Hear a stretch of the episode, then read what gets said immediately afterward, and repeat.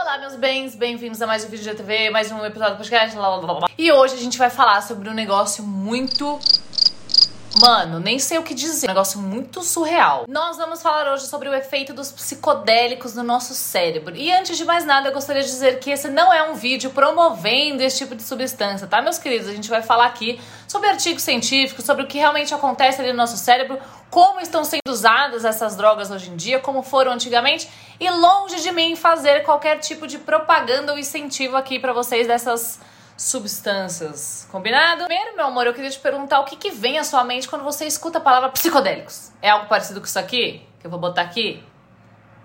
Ah, as décadas passadas deram um tom, né? Deram uma cara aí pra essas substâncias, mas a gente vai falar o que, que mudou de lá pra cá. A gente já sabe que há milhares de anos algumas civilizações já vêm usando essas substâncias para fazer ali suas cerimônias, rituais religiosos, para fazer aquele processo de cura e sei lá do que, mas sempre usando as plantas, né? Plantas que dessem essa sensação, esse efeito no nosso cérebro. Acontece que só em 1938 um cara chamado Albert Hoffman desenvolveu sem querer ele falou que foi sem querer. A molécula do LSD. Só que Albert não sabia que ele tinha feito algo tão poderoso e ele deixou de lado, ele esqueceu, deixou pra lá fazer outras coisas, outros rolês. Até meados da Segunda Guerra Mundial, 1943, onde ele trabalhava numa indústria farmacêutica da época, na Suíça, que ele falou: Ah, peraí, eu acho que aquele negócio que eu fiz lá atrás é poderoso, eu vou tentar recriar.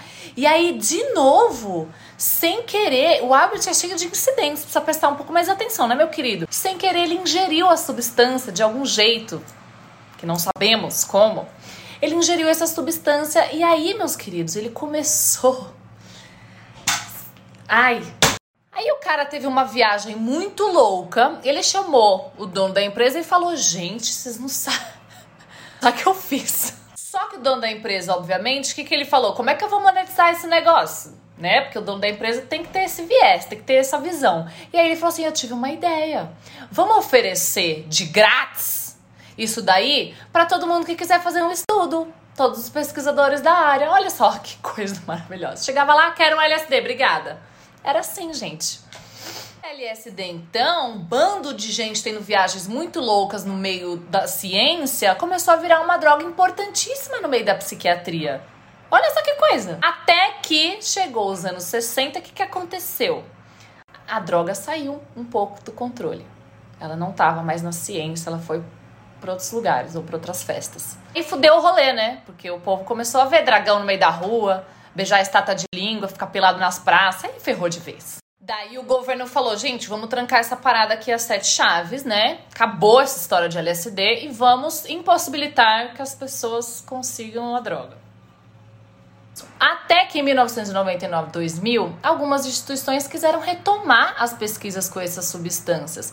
E aí, isso começou a acontecer e é meio onde a gente está hoje, tá? Qual é a defesa dessas pessoas que usam essa droga para fazer tratamento? De que é uma substância não tóxica que promove profundas transformações na consciência daquele indivíduo em uma única experiência. E quando utilizada em ambiente clínico, controlado e em baixa dosagem, ela poderia tratar os mais profundos traumas e vícios dentro de um indivíduo.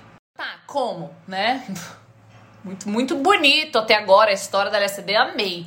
Mas por quê? O que, acontece no nosso cérebro? Vamos lá. A maioria dessas substâncias, dos psicodélicos, eles são muito parecidas, as moléculas são muito parecidas com a da serotonina. Então eles cabem em um tipo de receptor de serotonina muito bem. Aliás, muitas vezes melhor do que a própria serotonina. O LSD, por exemplo, quando ele entra no receptor, ele é como se ele se fechasse e essa molécula ficasse presa ali dentro. Por isso que a viagem do LSD pode durar até 20 horas. Depois que eles entram nesse receptor, a gente não sabe muito bem o que acontece. Tudo bom. Mas uma coisa que parece muito acontecer é de que essas substâncias diminuem a ativação de um circuito do nosso cérebro chamado circuito de modo padrão, ou Default Mode Network. A gente já falou desse circuito aqui em algum outro vídeo que eu não lembro qual que foi.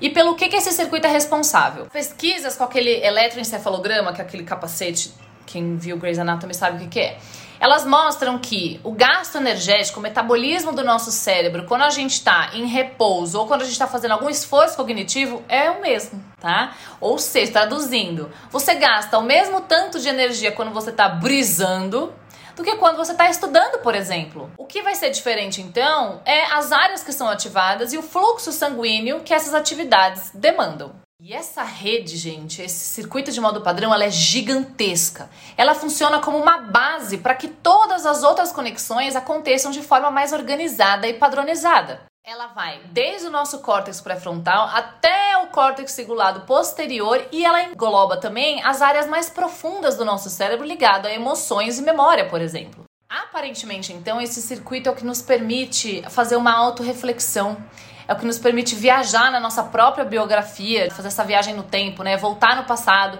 fazer projeções para o futuro, voltar para o presente. É o que nos permite ter a conscientização do nosso estado mental. Ela é bem fodida. Então, se o ego do ser humano, do indivíduo, tem um lugar no nosso cérebro, seria nesse circuito. Holy shit. E o que, que a gente mais escuta nas experiências com esses psicodélicos? Que acontece uma dissolução do ego da pessoa. Então, gente, aquele eu que existe na sua cabeça, ele tá quieto durante o uso do LSD. As suas experiências passadas que moldaram quem você é hoje, elas somem. Vamos seguindo. Se esse cara que organiza todos os processos mentais tá dormindo, tá quieto, é como se toda uma hierarquia que tivesse abaixo dele tivesse livre para voar. Não é mesmo? Você está então despido de tudo que você acredita, de tudo que já fez sentido na sua vida, de todas as suas verdades. Elas não existem mais porque não existe a pessoa que organiza elas dentro de vocês. Ela existe, mas ela está dormindo, entendeu? Então o seu cérebro literalmente está livre para voar. I believe I can fly. Aí você começa a ter circuitos que normalmente não se comunicavam se comunicando. Então vamos supor, o seu sistema auditivo começa a se comunicar com o seu sistema visual, você começa a ver música na sua frente, sinestesia, você sente gosto de cor. O tempo passa diferente, as cores mudam de tonalidade. Você de repente consegue tocar no teu nome. Como é que faz isso? Você se vê como uma terceira pessoa, você relê toda a sua biografia da vida um pouco do drama, né? Dei uma dramatizada. O nosso cérebro conversa muito entre si. Sim, os sistemas eles mandam inputs um para o outro naturalmente para que o mundo faça sentido. E esse é um ponto muito importante, porque ele quer que o mundo faça sentido a partir de toda aquela identidade, as experiências que a gente já falou. O que acontece sob o efeito dessas substâncias é que essa necessidade de fazer sentido, ela não existe mais. Então você passa a enxergar o mundo de uma nova forma. Então, a forma que a gente processa e percebe a integração dos nossos sentidos, circuitos cerebrais e experiências passadas fica completamente diferente, fica nova. E é aqui que o uso dessas substâncias como tratamento começa a fazer sentido. E para a gente começar a entender por que, que acontece tudo isso, como que esse ego é dissolvido no uso dos psicodélicos, a gente vai usar esse artigo aqui que faz uma associação do, da consciência sob o efeito dos psicodélicos com a teoria da entropia. Luiz, eu não entendi nada do que você falou, tá? Tá um saco para mim isso. Vambora, você vai entender, eu tenho certeza absoluta. Esse artigo vai falar pra gente que a entropia ela é uma métrica para medir qual é o grau de incerteza do estado de um sistema. Ou, se a gente quiser trazer para a qualidade física, uma alta entropia seria então uma alta desordem num sistema.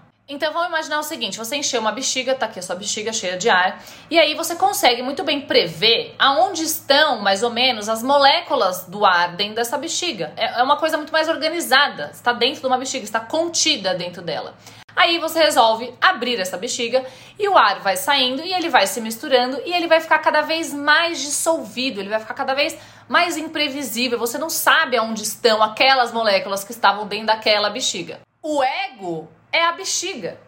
Entendeu? Ele tenta comprimir, controlar e padronizar os nossos funcionamentos internos.